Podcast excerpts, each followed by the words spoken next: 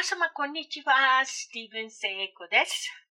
今回のオメガバイブルスタディは、目視録21章22節からです。目視録21章22節から25節私はこの都の中に神殿を見なかった。それは万物の支配者である神であられる主と子羊とが都の神殿だからである。都はこれらを照らす太陽も月もいらない。というのは、神の栄光が都を照らし、子羊が都の明かりだからである。諸国の民が都の光によって歩み、地の王たちはその栄光を携えて都に来る。22節で、私はこの都の中に神殿を見なかった。それは万物の支配者である神であられる主と子羊とが都の神殿だからである。目視録11章19節で、ヨハネが天国に上げられた時に神殿を見ています。しかし、新しいエルサレムには神殿がありません。サタンが出入りしていた天国には神殿があったのです。また罪人がいた地上にも神殿がありました。しかし、永遠の神の都、新しいエルサレムでは、父なる神様とイエス様ご自身が神殿で、私たちはイエス様の身体です。もう神殿は不必要です。23節で、都にはこれを照らす太陽も月もいらない。というのは、神の栄光が都を照らし、子羊が都の明かりだからである。太陽と月が地球からなくなったわけではないと思われますが、創造主ご自身の栄光に満たされている都は、社会なグローリーの栄光によって神々しく光っているので、被造物の光は必要ではありません。最初の罪を犯したサタンによって、最初に創造された地上は闇に包まれている結果になりました。一部が清められて、エデンの園が作られましたが、完全な清めではなかったので、海が残され、明るい太陽の光が注がれる昼間だけではなく、闇の一部が残されて夜と名付けられました。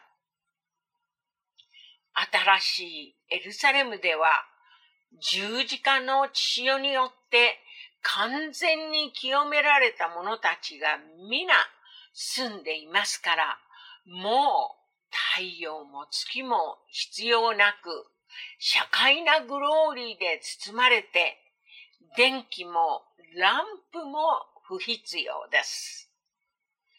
24節で、諸国の民が都の光によって歩み、地の王たちはその栄光を携えて都に来る。この御言葉から見ますと、新しいエルサレムの外に諸国の民が住んでいると考えてしまいますが、そのようなことはメシア王国である千年王国で起こっていたことです。神様がアブラハムと契約なさった永遠の契約は常しえに続きます。諸国の民はギリシャ語では違法人を表しています。永遠の神の都にイスラエルの民と違法人が感謝と喜びに包まれて一緒に過ごしますが、アブラハムの子孫は永遠にアブラハムの子孫です。違法人は彼らを通して祝福されました。創世記12章3節で、あなたを祝福する者を私は祝福し、あなたを呪う者を私は呪う。地上のすべての民族はあなたによって祝福される。すべてのものが神のことなり、全員が愛によって歩むすべてのものがアブラハムの子孫としてお生まれになったイエス様によってこの祝福を受けるのです。目視録21章25節から27節都の門は一日中決して閉じることがない。そこには夜がないからである。こうして人々は諸国の民の栄光と誉れとをそこに携えてくる。しかし、すべて汚れた者や憎むべきことと偽りとを行う者は、決して都に入れない。子羊の命の書に名が書いてあるものだけが入ることができる。25節で、都の門は一日中決して閉じることがない。そこには夜がないからである。夜がないことを強調しています。これが罪が全くなく、罪を犯す者もいないので、門を閉じる必要がないのです。26節で、こうして人々は諸国の民の栄光と誉れとをそこに携えてくる。新しいエルサレムに入る者は栄光と誉れを主に携えてきた者たちのみです。27節で、しかしすべて汚れた者や憎むべきことと偽りを行う者は決して都に入れない。子羊の命の書に名が書いてあるものだけが入ることができる。罪人たちは火の池に入った者たちです。彼らはとこしえに神様と離れてしまいました。その人々の名は、子羊の命の書には書かれていません。エペソ一章四節と五節で、神は私たちを世界のもといの置かれる前から彼に会って選び、見前で清く傷のないものにしようとされました。神は身胸と御心のままに私たちをイエス・キリストによってご自分の子にしようと愛を持ってあらかじめ定められました。神様は罪の世界をなくすために愛をもってイエス・キリストを送ることを世界のもといが置かれる前からご計画なさり、イエス様を信じる者が神のことなる用意をなさっていました。神様が誰がイエス様を信じて永遠の神の都に到着するのか、すでにご存知のゆえ、子羊の命の書に名を書き記されたと考えられます。目視録22章1節と2節見つかいはまた私に水晶のように光る命の水の川を見せた。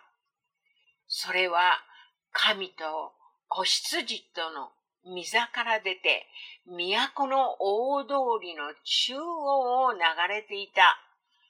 川の両岸には命の木があって、十二支の実がなり、毎月実ができた。また、その木の葉は諸国の民を癒した。一節と二節で、見つかいはまた、私に水晶のように光る命の水の川を見せた。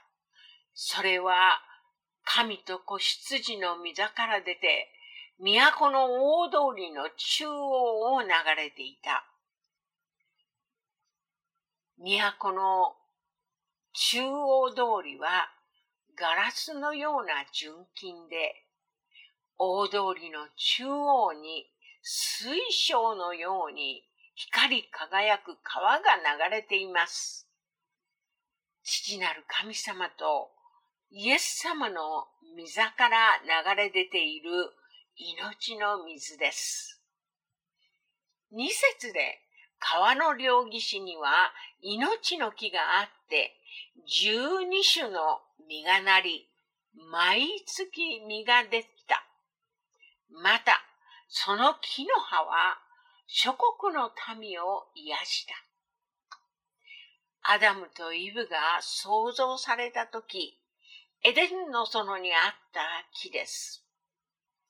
アダムとイブは罪を犯して永遠の命を保ってくれる命の木から身を取って食べることが禁じられました。創世記三章二十四節で、こうして神は人を追放して命の木への道を守るために、エデンの園の東にケルビムの輪を描いて回る炎の剣を置かれた。神様のご臨在のある命の木があったエデンの園から人間は追放されました。ケルビムが神様のご臨在の場所と罪を犯した人間との仕切りとなっています。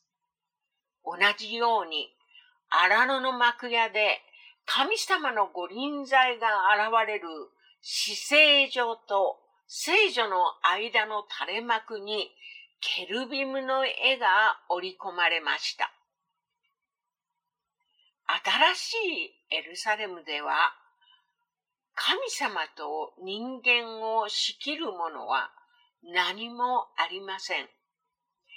再び命の木のところに戻れたのです。両岸にある命の木は12種類もの実を毎月実らせます。これは永遠の神の都に食物があることを表しています。永遠の都では時間がないように思いますが、毎月と言っていますから、何らかのカレンダーがあると考えられます。同じく二節で、その木の葉は諸国の民を癒した。罪も呪いもない世界で病気はありません。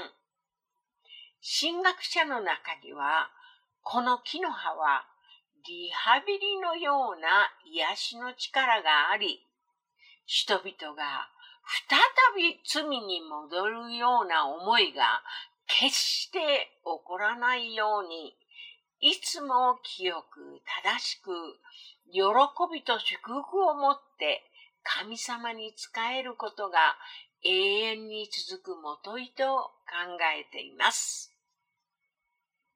目視録22章3節から5節もはや呪われたものは何もない。神と子羊の御座が都の中にあって、そのしもべたちは神に仕え、神の御顔を仰ぎ見る。また彼らの額には神の名がついている。もはや夜はない。神である主が彼らを照らしているので、彼らには灯火の光も太陽の光もいらない。彼らは永遠に王である。三節と四節でもはや呪われたものは何もない。神と子羊の御座が都の中にあって、そのしもべたちは神に仕え、神の御顔を仰ぎ見る。永遠の神の都では、すべての呪いが完全になくなります。私たち一人一人が神様と顔を顔を合わせて使えることができます。五節で、もはや夜がない。神である主が彼らを照らされるので、彼らには灯火の光も太陽の光もいらない。もう夜がないとは、もう罪はないことを表しています。夜があるから光が必要でしたが、社会なグローリーによって絶えない光が輝いています。目視録22章6節見つかいはまた、私にこれらの言葉は信ずべきものであり、真実なのです。と言った。預言者たちの魂の光である主は、その見つかいを使わし、すぐに起こるべきことをそのしもべたちに示そうとされたのである。見つかいはまた、私にこれらの言葉は信ずべきものであり、真実なのです、と言った。目視録を書いたヨハネがこれらのことを聞き、そして見たのです。目視録に書かれているすべてが信ずべき真実なのです。今回のオメガバイブルスタディはここまでです。次回は目視録最終回で22章7節からです。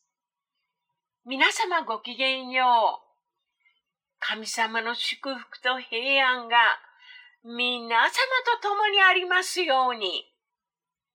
シャロー